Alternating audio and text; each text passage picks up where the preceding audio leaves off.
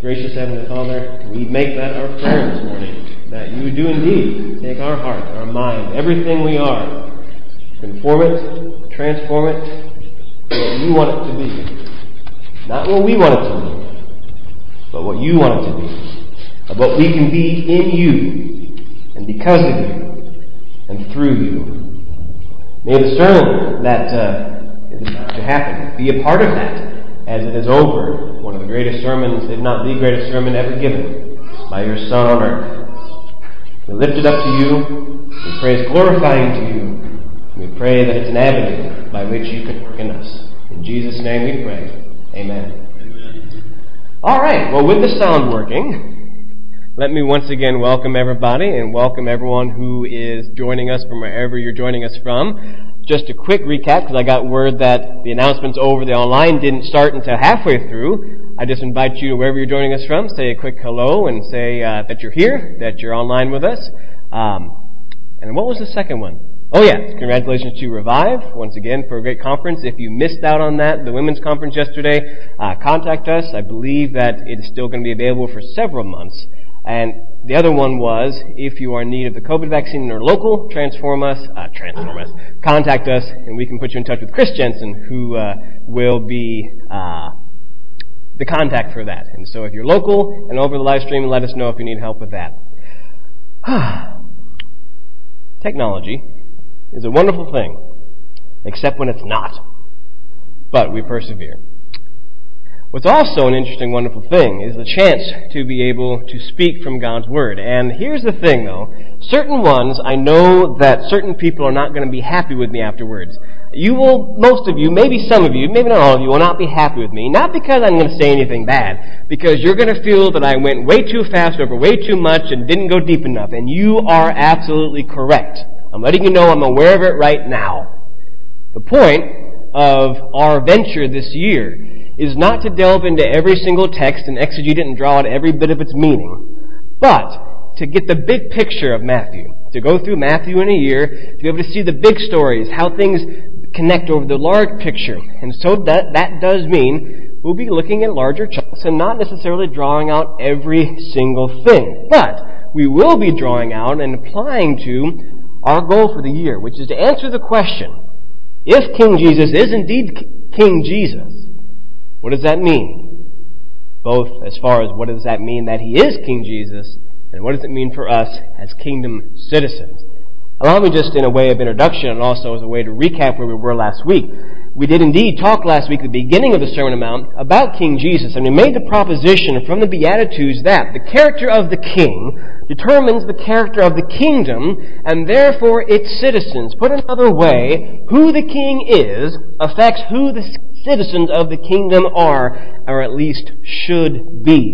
And we looked at the Beatitudes specifically, and we made the point that they're not just ethical virtues or characteristics that we must aspire to or have more of or have less of, but they are indeed a picture, a portrait of several things. One, a portrait indeed of the Messiah himself. The Messiah, King Jesus, was low and a peacemaker that came down to earth to insert himself to make peace between us and God and between us and each other. Poor in spirit, that he humbled himself, emptied himself, taking the form of a man, indeed dying a death, indeed a death on a cross, Philippians 2. He was meek. He was persecuted. He was merciful. The Messiah himself is the greatest portrait of the Beatitudes, but also, as we said, the Beatitudes are a portrait of the kingdom citizen. We must aspire to this image not just because it is the character of our King, but because, the third point you made, it's a portrait of who indeed makes the entire gospel possible. Only someone who is willing to be spirit. Only someone who's willing to be merciful. Only someone who is willing to be meek. Only someone who is willing to make peace. Only someone who is willing indeed to mourn. Only someone willing to be persecuted can make the gospel and therefore the Sermon on the Mount even possible. With that, we looked at the fact that he ended that first section by challenging his listeners. Jesus challenged his listeners, saying that unless your righteousness surpasses that of the Pharisees and the teachers of the law, you will certainly not enter the kingdom of heaven. And this is where we go, whoa, the Pharisees obeyed every law. They tried. How can one be more righteous? Well, it has to do with two things. One, righteousness does not mean perfect and obedient. Righteousness Dikaiosyune, the word I couldn't remember last week, comes from the Hebrew term which means right relationship.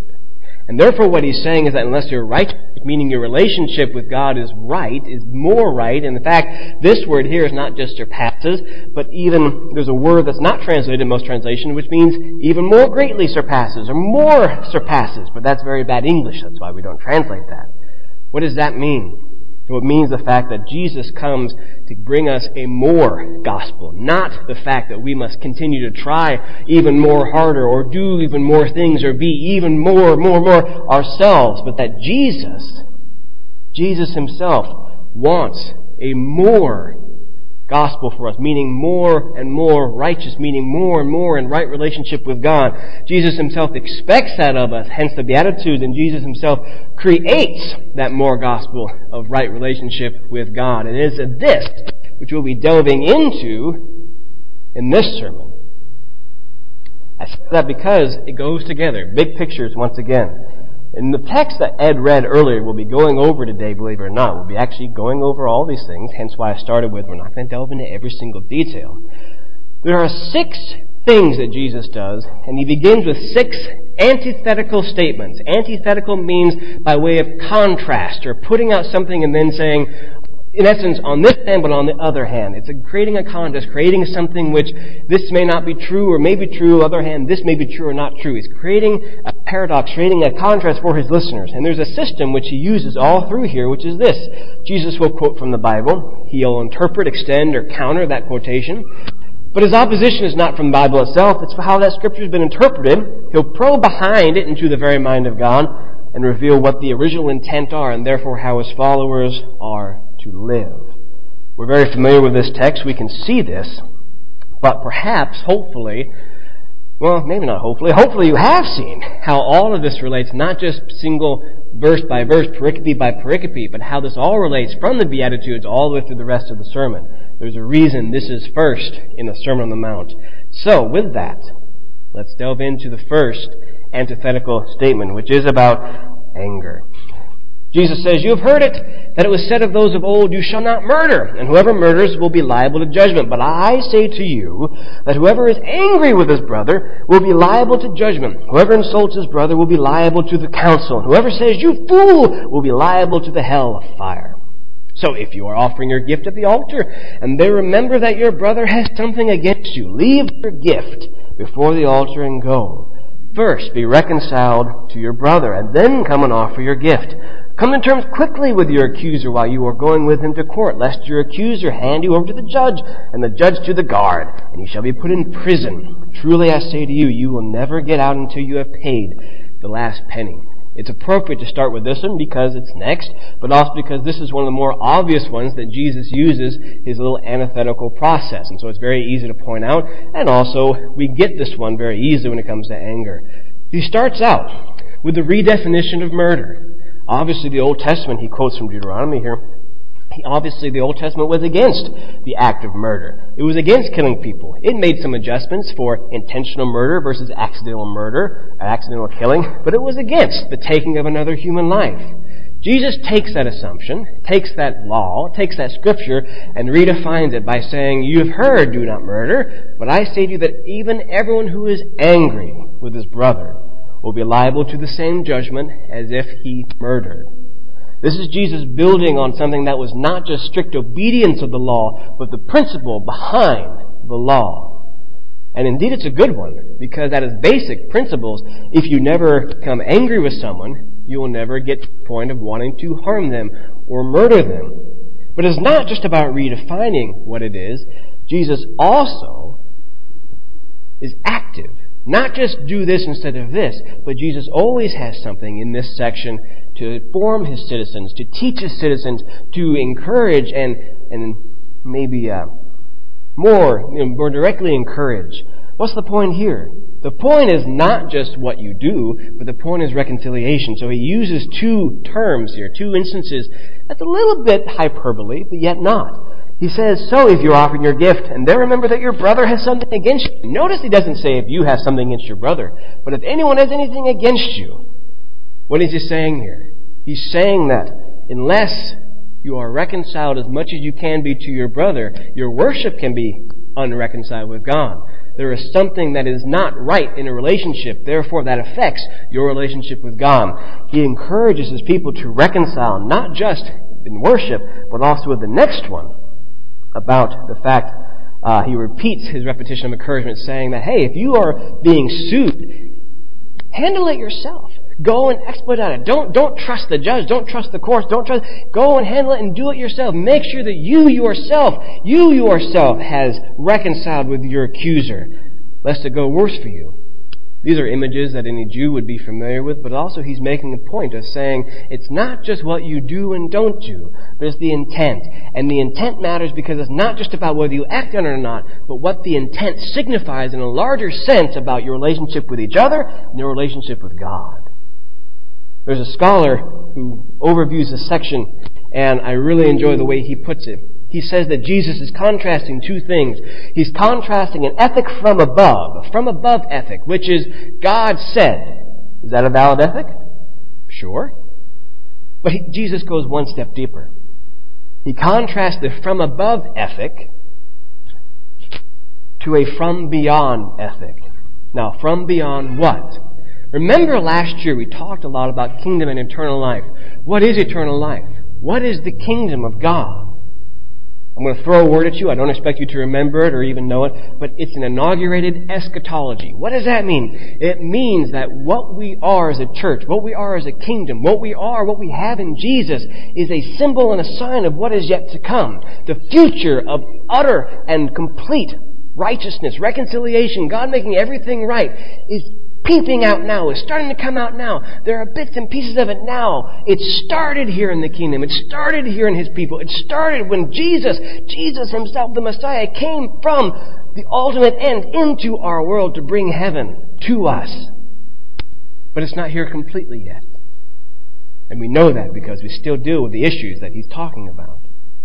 When I say a from beyond ethic, he means from beyond the present, looking forward to the complete and utter restoration of creation that God will make one day, which has started here and begun here, but not here yet. What is the ethic here? Here, the from above ethic is law. Don't kill someone. Good law. What's the beyond ethic? Bring in the future kingdom to where truly between people there would be no need for anger. Reconciliation is intentional and on purpose and proactive. This is a pretty high standard already. Because how many times do you get angry in a week? And not just at someone, but how many times in traffic, on the internet, uh, in line somewhere, you see politicians or news and you want to go, you fool, you idiot. This is harder than we think. How many times do you actually seek intentional reconciliation with someone who you think has someone against you? This is the standard that Jesus holds us to. But don't worry, it gets worse. Actually, it gets better. Matthew 5, 27 to 30 says, You have heard it said, You shall not commit adultery, but I say to you that everyone who looks at a woman with lustful intent has already committed adultery with her in his heart. If your right eye causes you to sin, tear it out and throw it away. For it is better that you lose one of your members than that of your whole body be thrown into hell. And if your right hand causes you to sin, cut it off and throw it away. For it is better that you lose one of your members than your whole body to go into hell. This also, excuse me, also is more self-explanatory than others in this passage. What is he saying? He's saying it's good that you don't go around and commit adultery, which by definition is to be intimate, sleep with someone else's spouse. That's good. You shouldn't.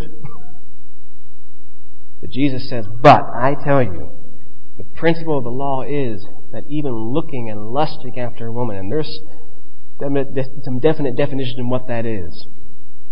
Igniting the fire about something in your own heart and mind, says one scholar, about someone. You've already committed adultery with her in your heart.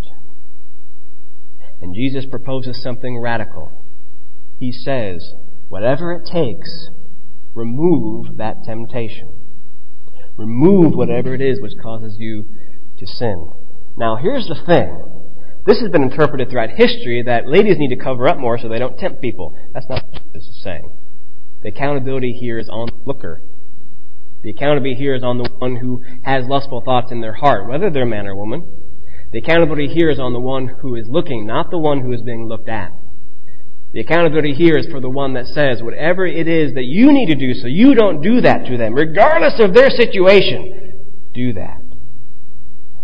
And he says something that's rather hyperbolic, possibly. But yet, if that's what it takes. The principle here is specifically about lust, which will impact the next thing. But the principle obviously here is obvious. What causes us to sin possibly that we are or are not willing to get rid of, that affects our relationship with others and then our relationship with God. What is it in our life which may be better that we cut off completely rather than risk it infiltrating us and taking over beyond even us knowing it. There are intricacies here. We're not talking about the random thought. We're not talking about the, the moment of, of losing control and going, no, that's not what I want to be. This is obviously continued practice, but it's something worth thinking about not just in terms of lust and intimacy, but in all of life. I say to you that everyone who looks at a woman with lustful intent, redefining what it is. Redefinition. And then he says, what is more righteous? What is the more gospel? Meaning, what puts you in more righter relationship with God? That's bad English, but I did it on purpose. Not out of what you have done. This isn't about how much you can do or can't do. But this is about being aware of things that get in the way of your relationship with each other and therefore with God. What does it take to be more in relationship with your spouse or those around you? What does it take to be more in better relationship with God? Jesus is saying, do that. What's the from above ethic? God said, don't act. But Jesus says the from beyond ethic is control your temptations, whatever they be, by whatever means necessary. I could stop here and have it be a full sermon for me alone, let alone some of you. But he goes on. And he goes on by saying, It was also said, Whoever divorces his wife, let him give her a certificate of divorce. But I say to you that everyone who divorces his wife, except on the ground of sexual morality, makes her commit adultery. And whoever marries a divorced woman commits adultery. Lord help. I debated. This I was telling Ryan earlier. This is the section of this sermon which gave me the most trouble because this section, out of everyone, for whatever reason, out of all of these, is probably the most controversial and the hottest topic for multiple reasons. I debated how much I needed to explain about it because we're going to address it in the Sermon on the Mount class. We're going to address it when we get to Matthew 19. But in order to come to the conclusion that I want to impart on you, there needs to be some explaining. Two things before I go into this. One, I don't mean to intentionally drop a bomb and then walk away, but I might. Number two, if you have any questions about anything that I talk about in this subject, there will be resources up here. I'm open for further discussion and study. I will point you the resources that I read. I'm open on this. Number three, I guess, never trust me just because I'm up here talking. Always do your own study and come to me with that. Having said that, let's delve into this a little bit. This comes from Deuteronomy 24 which is the Mosaic law, in which Moses permitted divorces out of the hardness of Israelites' hearts. Now, why did he allow those divorces? Well, there's two reasons. Two reasons. One, without it, what would happen is that it was legal for men to marry multiple women, but it was not legal for women to marry multiple men. Therefore, unless a woman was officially and legally separated from her husband, if she ever remarried, which was a good thing for a woman to do because it was a patriarchal, patriarchal society, there was no way for her to take care of herself. If she didn't, she would be committing adultery, whereas her quote unquote husband had nothing to do with her. She is stuck. So he permitted divorce in Deuteronomy 24 out of an act of mercy to women. That's the first thing we have to realize. It was permitted and legal, it was an act of mercy to actually God taking care of Israelite women who, instead of being put away, sent away, were actually legally uh, divorced and therefore able to marry again. That's right from Deuteronomy 24. The thing was, it mattered. As I said, this is what commit adultery means. A legal divorce, said Deuteronomy 24, legally annulled the marriage, which then legally permitted remarriage. This is the whole point of it. An illegal or improper divorce, such as saying, get out of my house, did not annul the marriage. Therefore, did not allow that woman to legally remarry, therefore would commit, cause her to commit adultery, and therefore whoever married her commit adultery. We're tracking so far, yes?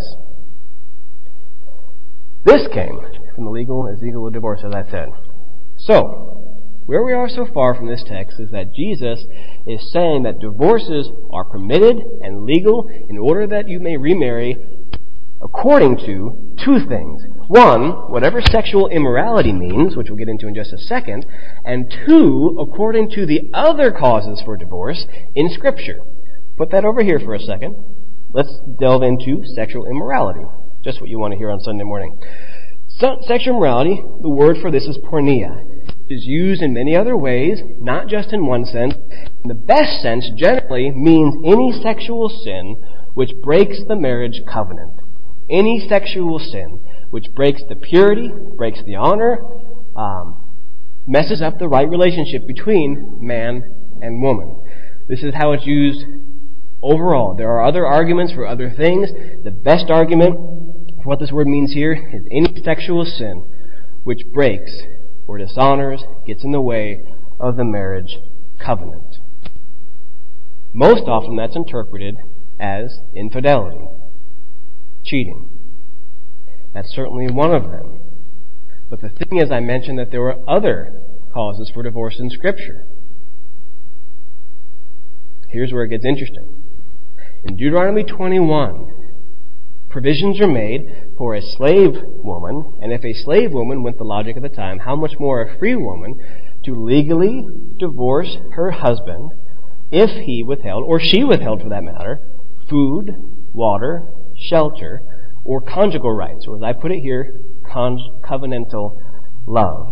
Also, later on in Scripture, after Jesus, Paul extends permission for divorce to when an unbeliever leaves which all total gives us six permissible reasons, biblical reasons, for divorce. Why does this matter? Well, because at Jesus' time, they had interpreted Deuteronomy 24. Two major rabbis had come up and said, here's two ways of thought. Either it's either infidelity, meaning cheating, or the other one said that there's a for any reason clause. And this becomes clear when you read Matthew 19. They asked Jesus, Is it true that the law permits a man to divorce his wife for any and every reason? Divorce by Jesus' time had become so easy and so rampant that some of the rabbinical writing at the time actually made fun of the fact that yes, you can divorce your wife just by her burning your food. And you got the certificate of divorce and it's done for. Jesus actually restricts that interpretation by saying it's only for Whoever divorces his wife, let him give her a certificate of divorce. But I say to you that everyone who divorces his wife, except on the ground of sexual sin along with the other reasons in Scripture that we're not talking about, if you do anything else besides that, then you commit adultery. That's not a legal divorce.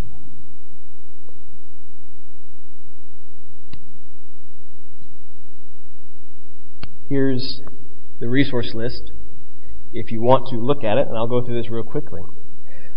Divorce is a hot subject. But you have to realize that not only in Deuteronomy 24 is this the context of Matthew. Exodus 21 gives you that reason. It actually literally says in Scripture that God divorced Israel in Jeremiah 38 and verse 14 and Isaiah 51. In Ezekiel 16, God recounts his reasons for Israel's divorce, and they all have to do with imagery concerning food, shelter, uh, love, believe it or not. Not necessarily how we think of that, but he puts it in there food, uh, shelter, clothing. Read Ezekiel 16. All four of them are in there. The whole story of Hosea is about God's faithfulness to a cheating, infidelitous wife. The metaphor for God's faithfulness to Israel Malachi 2.16 is generally translated God hates divorce, but the word for that actually translated God hates the sending or putting away, which is not the word for legal divorce, although God does not like that either. I'll leave this up for just a minute. If you want to take a picture or write notes down, I know that some of you do. The whole point of this is this is the context in which we find this command passage teaching. This is not taught in my experience. As I said, I'll be available if you need more information on this. I'll send you my resources. Follow up with me. Here's the other thing, though. Although all that's true, that's not the point of this passage. The point of this passage is not to Jesus to explain his theology and explain Scripture and explain what is and isn't legal, isn't permissible. The whole point of the passage is for him to say, look, you're treating a sacred covenant like dirt. In the kingdom, do not do that. Jesus is commending his followers to a covenant, which, as Scot McKnight says, a rugged commitment to one another. It's the kind of commitment God had to His people. It's the kind of commitment He has to us, the kind of commitment we should have to Him, and the kind of commitment to each other. Jesus is actually restricting and making it harder for His people to divorce each other because He says that's not the way that covenant's supposed to work in my kingdom. That's not the way that we should aspire to. That's not what we should be trying to do. That's, that's not the point of covenant. That's not the point of marriage. The point of marriage is a covenant. The point of marriage is to commit. The point of marriage is to be together. The point of marriage to grow one another through one another, through God working in your life. Jesus' whole point is to say, do not get divorced. To plead with his people that this is not God's way. Although, because the kingdom is now and not yet, we deal with the repercussions of people not being the people they ought to be, and marriages not being the marriages they ought to be. Doesn't mean that it's good just because it's permitted. All things are lawful, says 1 Corinthians 8. Not all things are beneficial. Jesus' whole point is saying in the kingdom, this is the way. Mandalorian reference for any of you. Matthew 5, 30 through 37. Again, you have heard that it was said to those of old, You shall not swear falsely, but shall perform to the Lord what you have sworn. But I say to you, do not take an oath at all, either by heaven, for it is by the throne of God, or by the earth, or for it is, to, or for, or for, bleh, for it is his footstool, or by Jerusalem, for it is the city of the great king. And do not take an oath by your head that you cannot make one hair white or black. Let us, let you say, be simply yes or no. Anything more than this comes from evil. This is deeply rooted in Jewish history. In fact, Deuteronomy says, when you make an oath, especially if you make it to God, make sure that you follow through appropriately. The thing is, Jesus is addressing this. The whole thing got kind of confuzzled because people would try to get around swearing to God by swearing something else, like by the temple, by Jerusalem, um, by heaven. The problem is twofold. One, you still invoke God by invoking the things that He made, and two, you're still swearing an oath. That's what this section is talking about. These things, common things by people would swear by in order to make whatever they say to be that much more binding and that much more serious. What does Jesus say? Let what you say simply be yes or no. Anything more from this comes from evil. Why should you have to say, okay, I didn't mean it then, but by Jerusalem I mean it now? This all has to do, once again, with relationship and transparency and reconciliation. The kingdom ethics from above ethic is keep your oath. From beyond ethics says oaths aren't needed because my people are people of their word. My people are people that say what they mean. My people are ones that can be counted on, reliable on, and if they don't follow through, are own, they own their mistakes, are vulnerable, and they're committed. This is the kind of kingdom people. This is what it means to be a Beatitudes type person. And we know that for those of us in relationships or friendships. What does it mean if you swear on something great, but yet you don't follow through? Versus what about the people who, if they say, hey, I'll be there at 8, and when they're not there at 8, you better send flowers. We notice those people, don't we? That's the way we should be. I know I'm moving fast. I'll bring this all together, I hope, at the end. You've heard that it was said, an eye for an eye and a tooth for a tooth. But I say to you, do not resist the one who is evil. But if anyone slaps you on the right cheek, turn to him the other also. And if anyone would sue you and take your tunic, let him have your cloak as well. And if anyone forces you to go one mile, go with him two. Give to the one who begs from you, and do not refuse the one who would borrow from you. Ah, now we're in justice. Not just relationships, now we're in justice of relationships. What are the things here? Deuteronomy says, an eye for an eye and a tooth for a tooth. But Jesus says, do not resist to one who is evil. Someone slaps you on the right cheek. What is the most ridiculous thing you could do to show you're a different person? I'm sure the guy slapping you'd be like, huh? Indeed, when he says, if anyone would sue you and take your tunic, let him have your cloak as well. There was a law that said if someone took you, legally could take part of your clothing, they could not take all of your clothing because you needed it to survive.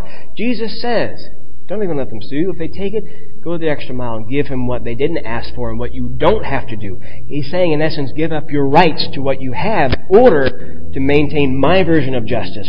Same thing. If anyone forces you to go one mile, go with him two. We've all probably heard these images and these stories of how a Roman soldier could conscript someone to go one mile, but no more legally. Jesus is saying, be generous and go one more because that's the type of people that we ought to be. Not because you're compelled to, but because you should give to one who begs from you, and do not refuse the one who would borrow from you with no thought of reply. What's he talking about here? He's talking about generosity. He's also talking about non resistance. Now, from this passage, we get things about the concept of pacifism. And I want to make a small little distinction here. This isn't I put trope pacifism, meaning what we generally think of the, you know, random person thinking of pacifism, which was sit there, let anyone do anything to you that they want, and don't resist. That's not what Jesus is talking about, not by a long shot. What he's talking about here is active non-resistance in the spirit of generosity. How does this fit into justice? Well, the old law is all about retributive justice, meaning what is legal, what you have to do, what you must do, and also if something is done wrong to you, there must be something done to make it right. An eye for an eye, a tooth for a tooth, right? Jesus is talking about restorative justice. Restoring even through transgressions, restoring even through compulsion, restoring even through what is legal, restoring even through, yes, not good things, restoring a relationship possible between you and them, between them and God, and you and God. Retributive justice, making something right which was wrong versus restorative justice, which is restoring the heart and intent of the relationships between people. There's a big difference there. And restorative justice is actually a majority of biblical justice, but that's beyond our purview today. And finally, you have heard that it was said, You shall love your neighbor and hate your enemy. It actually doesn't say the second part anywhere in Scripture, so we think he got this from how it had been interpreted. Not just been interpreted, but also how it had been done. Meaning that you really, really, really love your neighbor. To the extent that by default you really hate anyone who is not your neighbor. But I say to you, Jesus says, love your enemies and pray for those who persecute you. Notice it doesn't say a reason that you have to love your enemies, it just says to do it. And notice the other action. We hear a lot about love your enemies, but notice the other action. Pray for them. What do we pray? We pray in the word of the Psalms that, Lord God, my enemies are there. Burn them! so that you may be sons of your Father who is in heaven. For he makes his sun rise on evil and on the good, and he sends rain on the just and on the unjust. For if you love those who love you, what reward do you have? Do not even the tax collectors, ooh, do the same? And if you greet only your brothers, what more are you doing than others? Do not even the Gentiles, ooh, do the same? Jesus is saying, love your enemies because they're there, because they're human. Pray for them, not just that you win or overcome them, but pray what? That you may be sons of your Father who is in heaven. I think that's intentional by saying, who's also a son of your Father in heaven? The person you're praying for. And we think that because of the last verse. You therefore must be perfect as your heavenly Father is perfect. Now a lot of this gets confuzzled right here as well. What does that mean? Contextually, I think it only applies to this section, and it means to love as perfectly as your Father does, which means you love who your Father loves.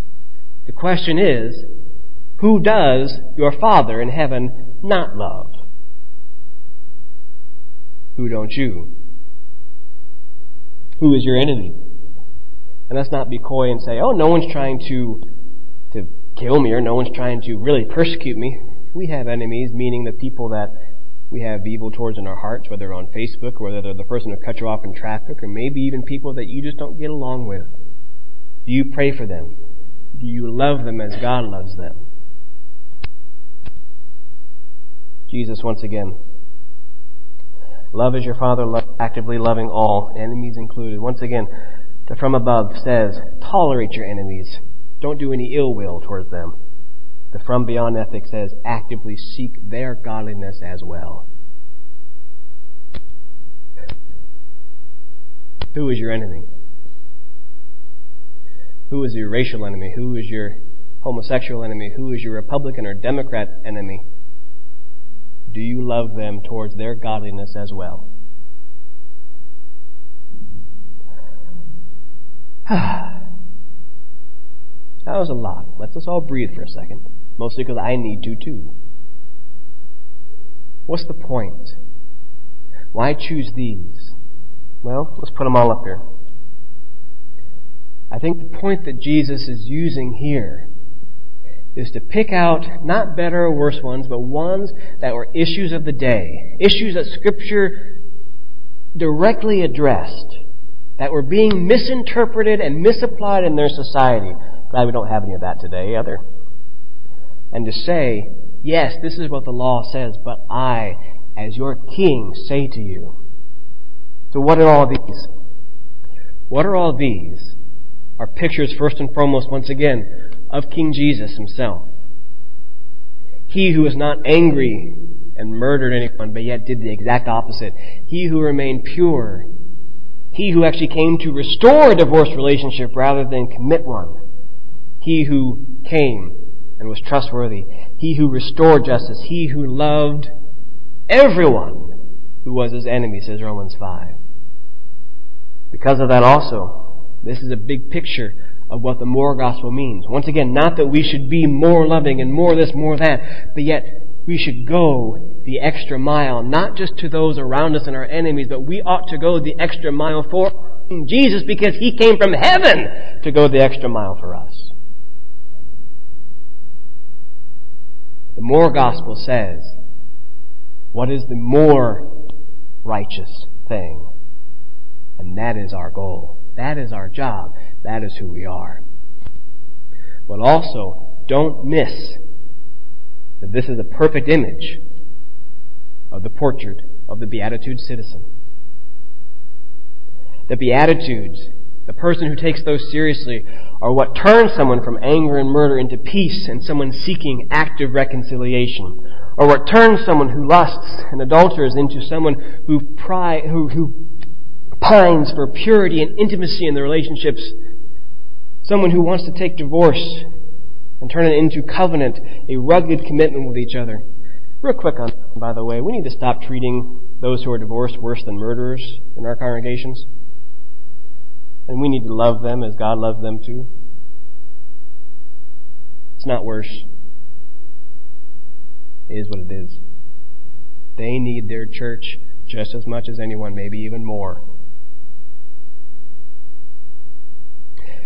The Beatitudes are someone who turns someone who can only proclaim honesty for an oath into someone who creates by their very words, everyday words, trust, and is vulnerable when saying, No, I didn't do that, can own their actions and say, I will do this. Someone who can create trust by, even when they don't follow through. That's a Beatitudes person. Someone who restores through the act of generosity as our Heavenly Father has done for us. And someone who takes from tolerating our enemies into truly loving everyone that comes across our path like God. The reason these are here is not just to give us moral teaching. The reason these are here is to truly expound and truly teach us what it means to be salt and light. what it means to be able to influence our world who has it so messed up. These are here to teach us that kingdom living is not just about doing this or that, but living like our King, who was indeed the perfect example of a Beatitudes citizen, of a Messiah citizen, of the one who made all of this possible, and therefore our standard as well. We'll continue this line of thought throughout the Sermon on the Mount. This, I think, is the most intense of them, so you can breathe. We made it through. but I pray that if nothing else, even if you didn't get everything that I threw at you, and I threw at you a lot, I pray that we consider what it is in our lives that we are content just to do instead of live. That we are content just saying, well, God said so, therefore, versus this is what it means for me to be an active part of Jesus' kingdom right now. And for us to consider what it means that if we're the only person anyone ever saw who was a kingdom citizen of Jesus, would they see Jesus?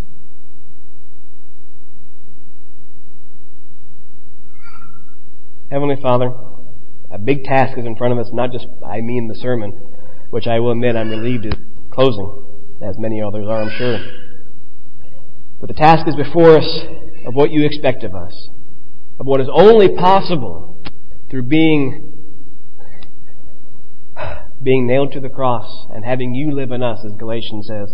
I pray that this is encouraging, convicting, helpful for us to continually to take up our cross and live as you live in us. And I pray that if there's anyone here watching or anyone here who hasn't made that commitment to die in your death through baptism, be raised in newness of life, in order to be able to live and be this type of person, that you speak to them now and invite them into the doors. I do pray for the rest of us, though, that we take these things seriously. That we not only say, yeah, that sounds good, and oh, that sounds good, but truly take it to heart what it means to live like you live starting now into tomorrow and the next day as kingdom citizens, as beatitude people, as people which continue to make your gospel and your kingdom possible through your spirit and power. Make us that people, God. Work in us, live in us, and bring us ever more closer to who you are. In Jesus' name we pray. Amen.